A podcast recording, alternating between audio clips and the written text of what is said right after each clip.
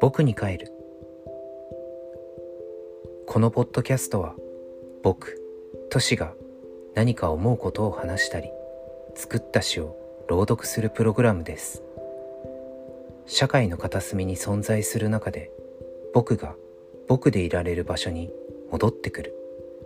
僕に帰るひとときをお送りします。